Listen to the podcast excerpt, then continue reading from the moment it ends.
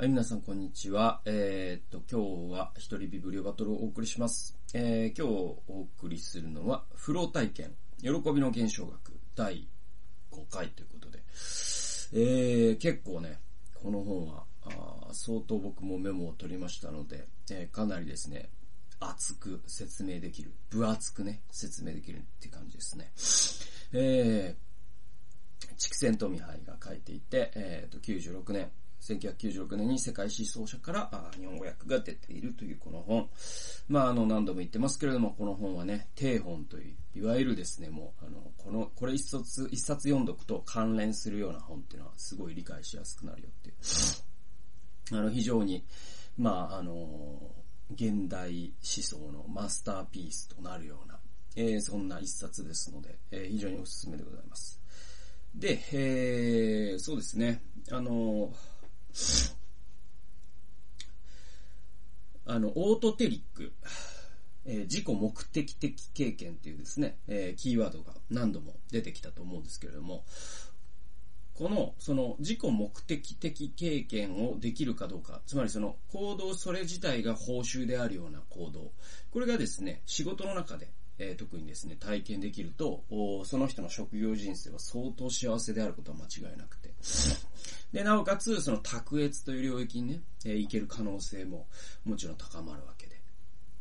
なので、この、いかに、その人間が自己目的的な経験に到達することができるか、えー、ということは皆さんの興味あるところだと思うんですよ。で、特にですね、子供をね、育てていらっしゃるですね、親であったり、今後、自分が親になる、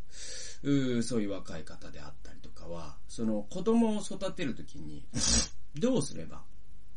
子供がそういうね、自己目的的経験に、えー至れるような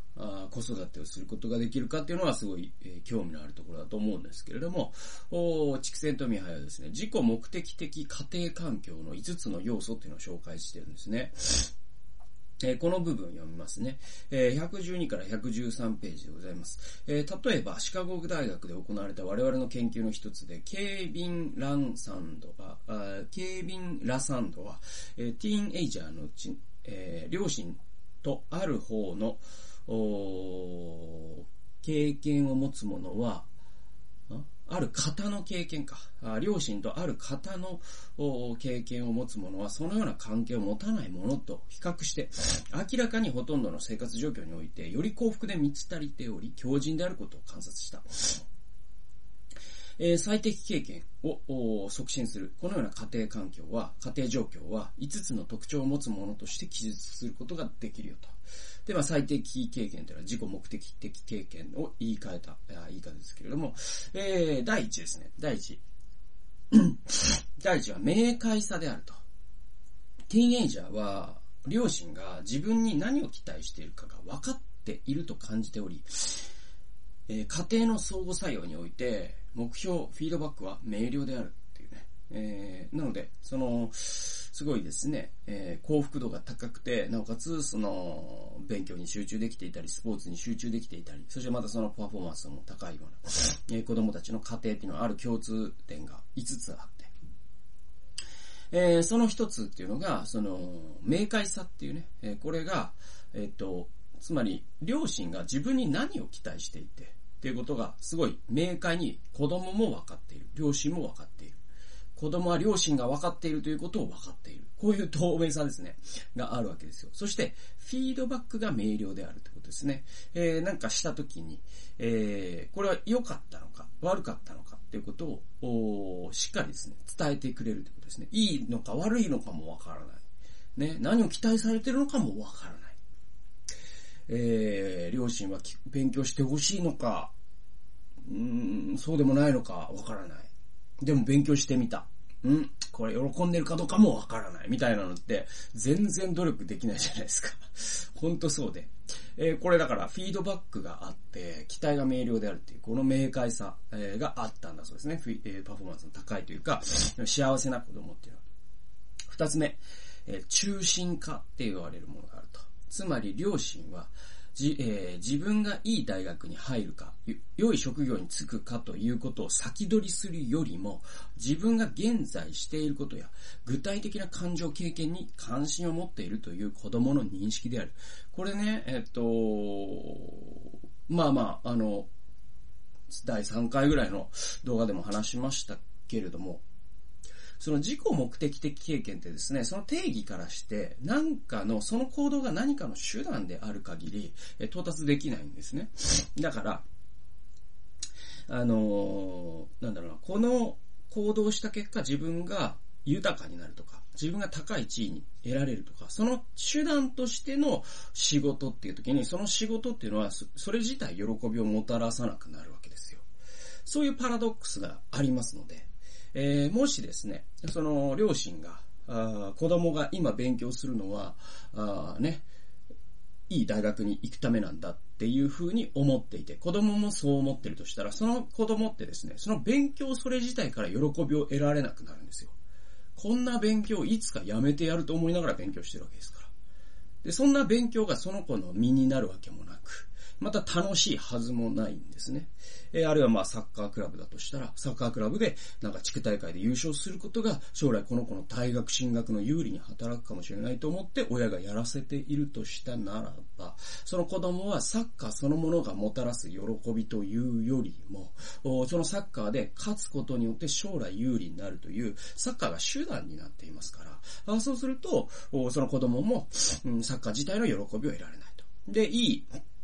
より幸せな子供の家庭っていうのはどういう感じだったかというと、今子供がサッカーをやり勉強をやってるんであれば、その子供がサッカーであり勉強というものを通して、え喜びを得られるように手伝うわけですよ。それ結果がどうあれ、で、それが将来につながるかどうかというよりも、その子供が、あこの勉強ということは、あその学びというものが喜ぶ。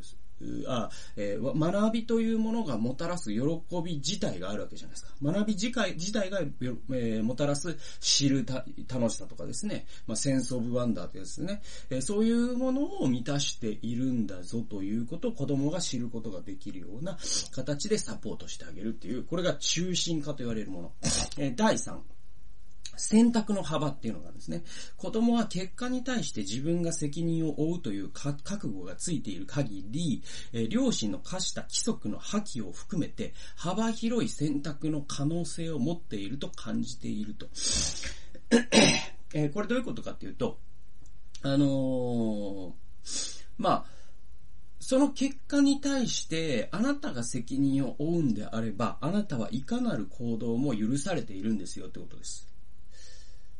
これ結構難しいんですけれども、あの、日本とかは特にもう無意識の過保護みたいなのってあるから、えー、パターナリズムって言うんですけど、パターナリズムですね。日本ってもうま、まさにパターナリズムの国で、まあ、パターナルってこれ父親的だからややこしいんだけど、あの、むしろ母性のパターナリズムなんだよね、日本ってね。これはあの、ぜひですね、土井武雄さんという人が書いた、あ甘えの構造というう、もう名著中の名著がありますので、これ読んでいただけるとわかるんですけど、日本ってね、本当にね、甘えの国なんですね。だから、選択の幅とかって言われても、あまりね、もう、ピンとこないぐらい感覚が麻痺してるところがあって、えー、だけれども、おこれすごい大事で、例えば、なんだろうな、うん、あの、うーん、そうですね。だから、もしね、子供がじゃあもう勉強したくないんだと言った時に、勉強しないことができるということって大事なんですよね。はい。そうなんですよ。だけれども、その結果はあなたが負うんだよということです。この両方が必要なんですよ。だから両親はルールを決めます。ルールを決めますけど、あなたがそのルールをもう、ルールに同意することを拒絶して、同意しないということを同意した結果、あなたに起こったことに関してはあなたが責任を負うんだよと。まあ、大人として扱うということになると思うんですけれども、まあ、日本のね、えー、社会というのは割ともう30代過ぎても子供を子供として扱ってしまっている親が多いということで知られていますから、これ非常に多分日本の家庭で一番難しいところじゃないかなと思います。でもですね、やはり幸福度の高い子供というのは自分で決定した結果を自分、ね、責任、結果を自分の責任において引き受けるという癖が、えー、もう小さい頃からできている子供というのは、やはりこう、自己目的的経験に近づきやすいわけですね。えー、特徴の第4は、信頼。つまり、子供が自己の防壁を安心して取り除くことができ、なんであれ、えー、自分が関心を持つことに、人の目を切る、気にすることなしに没入することになることを認める子供への親の信頼であると。まあこれはあの、言い回しは難しいんですけれども、おお言ってることはあシンプルで、うんと、子供が安心して、その、何かに没入できるということです。そして子供が何かに没入しているときに、その子供が何かに没入しているということ自体がすごい大事なことで、きっとこれは大事なことなんだと、親がその子供を信頼してあげてるってことですね。で、結構ね、これ、うん、邪魔しやすいですよね、親ってね、子供の没入をね。例えばなんだろうな、何時間も何時間も、そうですね、ゲームをやってる子供がいたとしたら、それって本当にわかんないんですよ。本当に何かの逃避としてゲームをしてるかもしれないし、没入してゲームをしてるかもしれなくて、で、没入してゲームをする経験って僕はある程度有益だと正直思ってて、ね、香川県の県議会には怒られるでしょうけれども、ね、ゲーム、ゲーム禁止、ゲーム制限条例を作った香川県からするとね。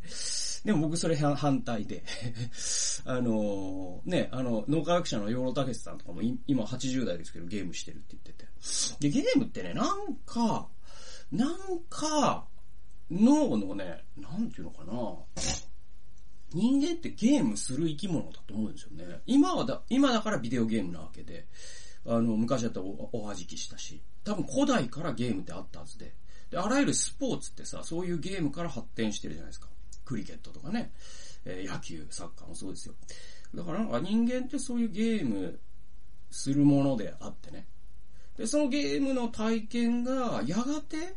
なんか社会人になった時に、えそれが仕事というものに活かされたりって結構あるんじゃないかなと思うんですよね。で、僕筋トレ今してるでしょ？で、この筋トレの楽しさって何かに似てるなって言ったら、あれなんですよ、あの、ロールプレイングゲームなんですよね。あの、ロールプレイングゲームって本当直線的に成長していくじゃないですか。筋トレって本当ね、現実社会であれが味わえる感じで。で、僕は僕が本当に小さい頃ゲームしててよかったなと思う。えだけれども、その、うちの家庭ではゲームってのが1日30分とか決められててみたいなのがあって、あれ本当必要だったのかなって、未だに思ってたりします。で、もちろんそれにもう依存症になってしまってさ、っていうとまた全然違うし、っていうことがあるんで、結構親って子供の没入をね、邪魔しがちなんで、いかにその、うーん、介入しないかみたいなことってね、信頼から生まれると思うんですよね。だから介入しないっていう表面的なことをとっても、実は動機は二つあって、一つはめんどくさいからネグレクトしてるだけっていうケースと、えー、本当は心配で心配でたまらないけれども、子供のきっと何かの役に立ってるんだろうと思って言うのを我慢してる。これ、前者と後者で親の関わり方は、見た目は同じでも、本質は違ってて、多分後者の場合の介入しなさを選べた人が、の子供っていうのがやっぱり、すごい子供になっていくんじゃないかなと思いますね。うん。はいはいはい。えー、次。えー、第5は挑戦、すなわち複雑な挑戦の機会を子供に徐々に貸していくという親の働きかけである。これも結構大事で、だからさっき言ったね、そのネグレクトとその非介入の違いは何かというとここだと思うんですよ。あの、やっぱりですね、子供というのは、あの、何が大人と決定的に違うかと言いますと、経験の量なんです。これはもう子供では、子供は大人に絶対にかなわないんです。だって単純に生きてる時間が短いんだから。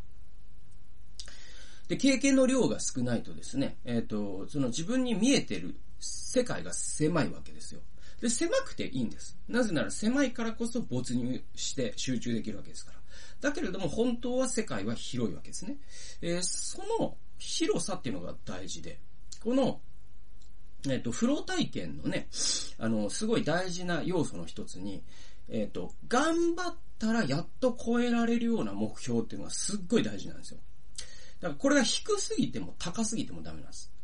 余裕で超えられちゃうようなあ挑戦をずっとしてても、それは退屈に変換されていくわけですよ。だけども、到底超えられないような、えー、目標をぶち当てられると、もう挫折感とか無気力に変わってしまうんです。だから、自分が努力して向上した結果超えられるような目標っていうのがフロー体験のすごい大事なことなんで。でも、えー、いかんせん子供というのは経験が少ないですから。だからなんか子供がじゃあ何かにね、えー、熱中してるとしましょうよ。そうですね。えー、例えば、あ子供が、じゃあ今、あ何にしようかな。まあ、サッカーとかにしましょうか。ね、サッカーにハマっていて、もうね、地域では、あもう、有名、サッカー上手いことで有名、エースストライカーみたいになってると。だけど実はエースストライカーでもう毎毎試合ハットトリックをするんだけれども、それはその地域の中でのことであって、実は世界って広いわけですよね。とすると、日本にはもっとすごい選手がいて、アメリカには、アメリカ？南米とか、ヨーロッパには、もっとすごい選手がいてっていうことがあるんで、えー、だとしたら、あこのね、子供、今ではもう地域では無双しているけれども、その地域を超えて県大会とかに出場すると、もう自分クラスの人がゴロゴロいるみたいな環境に、ね、そこに引き出してあげれるのはやっぱり大人なんですよ。そういう介入をしてあげることで子供は、あ、自分より同じ年だけど、全然上がいるんだなということがわかる。え、それにても、さらに向上を目指すこと。次、次の日からの練習が変わるでしょうね、その子供はね。そういうですね、あの、階段を設けてやる。これ勉強でも同じですよね。で、えー、この5つの条件の存在は生活を楽しむための理想的な訓練を提供することから、自己目的的家庭環境と呼ぶことができる。えー、この、これら5つの特徴は明らかにフロー体験の各、各構成要素と対応している。えー、目標の明快さ、フィードバック、統制感覚、現在行っている作業への、えー、注意集中、内発的動機づけ、挑戦を要因する家庭環境の中で成長する子供は一般にフローを生み出すような、えー、に自分の生活を秩序づける、より豊かな挑戦の機会を持つことになるだろうと。えー、ということでですね、この、えー、5つのえー、自己目的的家庭環境。これすごいですね。まあ、子育てにも有用ですので、えー、まあ、一応さ、復習しておくと、明快さ、中心化、その作業自体に集中する、集中するということですね。選択の幅、そして信頼、そして挑戦です。この5つなんだよってことですね。えー、次ですね。今度はですね、自己目的的な生き方に必要な個人的な資質っていうのを、畜生とミハは指摘してて、つまり、こういう性格の人、こういう資質を持った人は自己目的的な生き方をしやすいんだよって言ってるんです。えー、117から118ページ。えー、リチャード・ローガンは、極端な逆境のもとでの力の源泉についてのビクター・フランクルやブルノーベッテルハイムの解雇を含む多くの生存者の手記に基づき、一つの回答を提出している。彼は永続、うんあ永続者ですね。永続者に見られる、最も重要な特徴は、あ自意識のない個人主義。つまり、利己的でない目的への強い思考性であると結論している。これはあの、リチャード・ローガンという人の研究で、そのビクター・フランクルはね、有名ですね。夜と霧を書いた、あの、ナチスの生存者なんですけども、そういう極端、なんていうか、あの、極限状態を生き延びた人たちの手記とか、そういうものをけ、えー、読み込んでですね、それを多分質的研究とかっていう形で落とし込んで、彼らが持っている、え共通の質は何かっていうことを研究した。えー、するとですね、自意識のない個人主義っていうのがキーワードだっていうことが分かった。えー、自意識のない個人主義って結構難しいっていうか、そのどういうことかというと、あ自意識がないってことは利己的ではないんですよ。その人は自分に囚われてないんです。自分がどう思われるっていうかとか全然興味ないんです。だけれども個人主義、つまり目的はあるんです。だから、利己的ではない目的への強い思考性。えー、なので、その人には強い意志があり、強い思考性を持ってるんだけども、その思考性が向かう先が自分の幸せじゃないんですよ。他の人の幸せと、え、地域、社会全体の幸せとか、この人類全体の平和とか、そういったものへの強い思考性、強い目的意識を持っている人が、やはりですね、自己目的的経験をしやすいし、極限状態を生き延びやすいというふうに、えローガンは結論してるんですね。この資質を備えた人は、あらゆる環境の中で最善を尽くす傾向があるが、え基本的には自分自身の利益の追求に関心を持っていない。えー、これ、それらは、あ、それは、じ、彼らの行為が内発的に動機づけられているからであり、彼らは外部からの脅威によって簡単に不安になったりしないのである。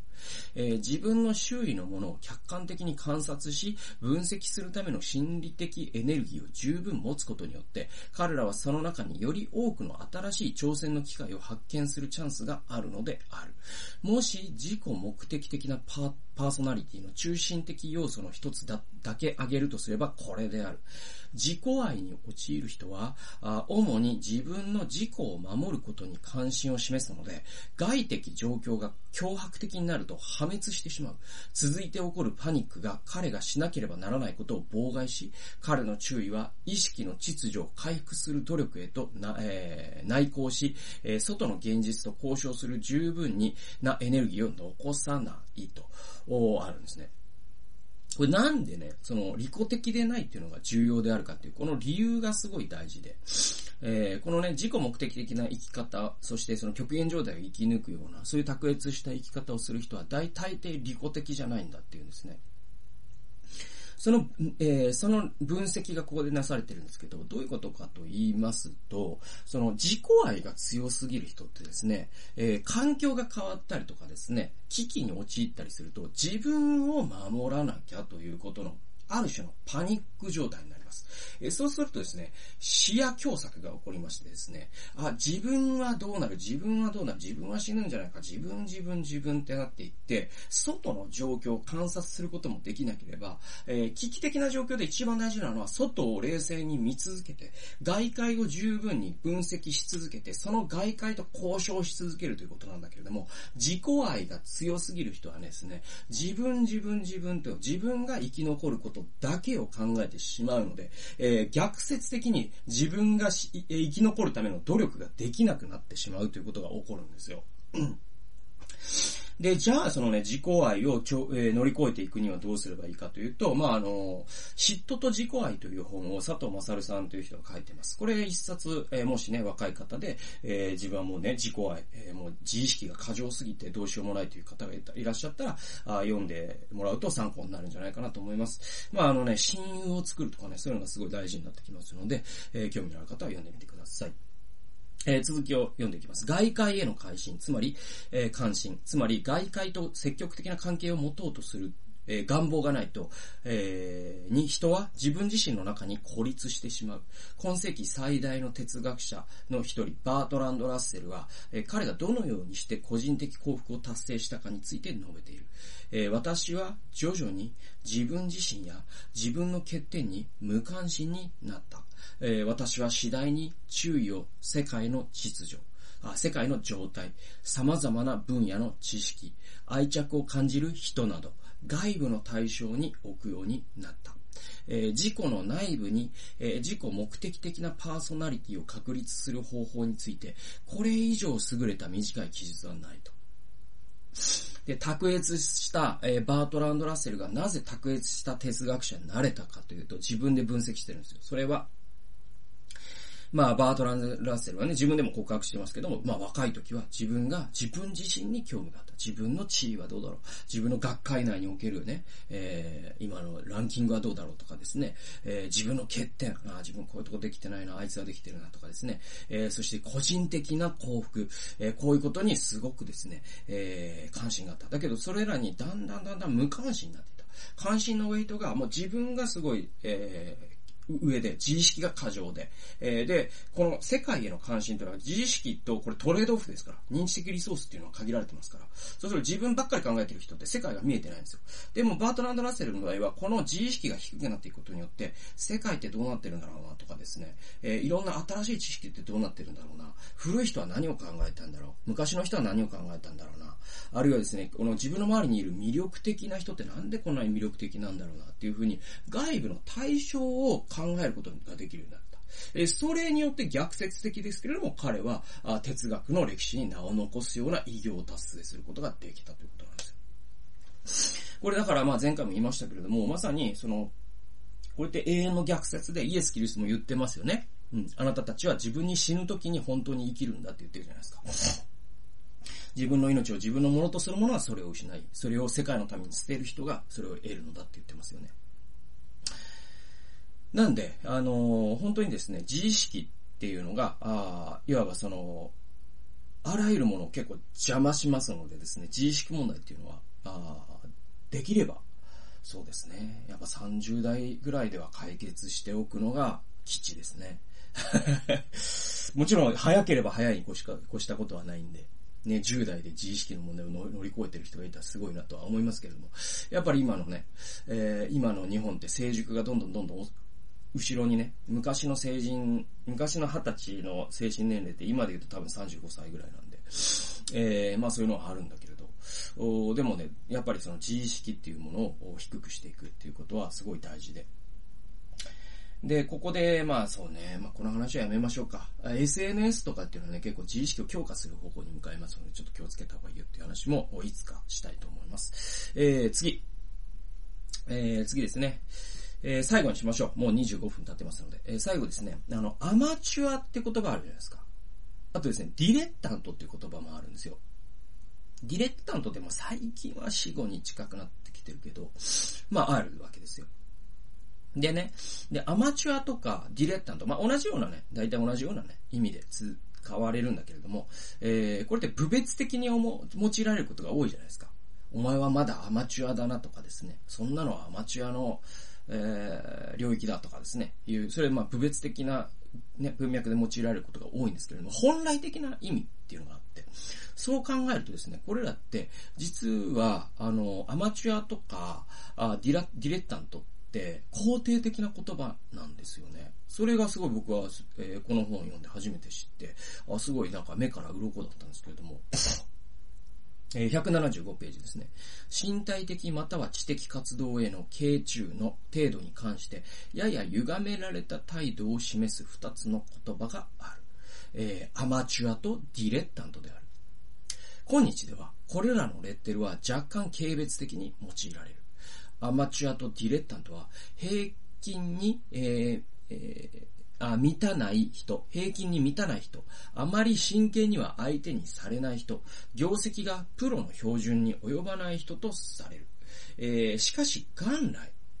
これね、語源が面白くて、ね、えー、アマチュアの語源ってですね、ラテン語のアモーレなんですよ。ね、アモーレ、ラテン語の動詞、アモーレって何かというと、愛するなんですよ。愛するという動詞に由来するんです、アマチュアって。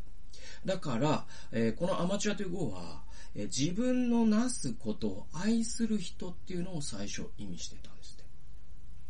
お前はアマチュアだなっていうのは、えー、お前はその行為を愛しているなっていうことを、えー、で使われ始めた言葉なんですって。全然部別的じゃないですよね。次。同様に、ラテン語のデレクターレは、えー、ディレクターレっていうのがディレッタントの語源だそうなんですけども、ディレクターレ。これが、喜びを、何々に喜びを見出すという言葉なんですって。ディディレクターレっていうの。で、これに由来するディレッタントは、与えられた仕事を楽しむ人を意味したんですよ。君はディレッタントだなっていうのは、君は、そう、うん、君はなんだ、その料理に対してディレッタントだなっていうのは、これ部別的な意味じゃなくて、料理に喜びを見出してるなっていう意味だったんですよ。君は料理のアマチュアだなっていうのは、君は料理をすることを愛しているなっていう意味だったんですよ。で、そうするとこれ部別的どころか、もう究極のプロフェッショナルがしてることじゃないですか。ね。えー、従って、これらの言葉の初期の意味は、業績よりもむしろ経験への関心を描写するものであった。それらは、どれだけ巧みに成し遂げるかに、えー、焦点を置くのではなく、物事をなすことから人が得られる主観的な報酬を記述するものであった。だから、うん、アマチュアって言葉は、その業績、その客観的な、えー、なんていうの、この基準に、うん、例えばなんだろうな、えー、わかりやすいところで。えー、プロとアマチュアを分けるみたいなことで言うと、そうですね。まあ、うん、うん、うん。まあ、100メートル走みたいなさ、100メートル走じゃプロ、プロってもうプロってすげえなと思うけど、100メートル走プロってあんま言わないかもしれんけど、まあ、スポンサーがついてる人がそうですよ、プロですよ。だから、で言うと、もう11秒切らなかったらもうそれはアマチュアの領域だねとかっていうこと、そのね、基準、能力の基準じゃないですか。でも、元々の語源ってそういうところにはなくて、アマチュアかどうかっていうのは、それを愛しているかという主観的な、その人の中で何を起きているかっていうこと、その人の中で何が起きているかということ、その人がそのの行為を愛しているのかいないのか、それを喜び、それに喜びをも、えー、見出しているか見出してないのか、それを記述する言葉でしかなかったんです、最初は。はい。で、これらの二つの言葉の運命以上に、経験の価値に対する我々の態度の変化を明瞭に示すこと、示すものはない。アマチュアの詩人であること、ディレッタントな科学者であることが尊敬された時代があったんです。えー、それはこのような活動に従事することによって生活の質が向上することを意味していたからである。えー、これ注意が必要で、これ、なので、これアマチュア、何かのアマチュアだったり、何かのディレッタントであったりするっていうのは、何かの行為を愛していて、何かの行為から喜びを引き出すことができたっていうことは、その人の生活の質って高まるじゃないですか、単純に。ね、何か没頭するものがあるという。それを表す言葉だっただったわけですよ。ね。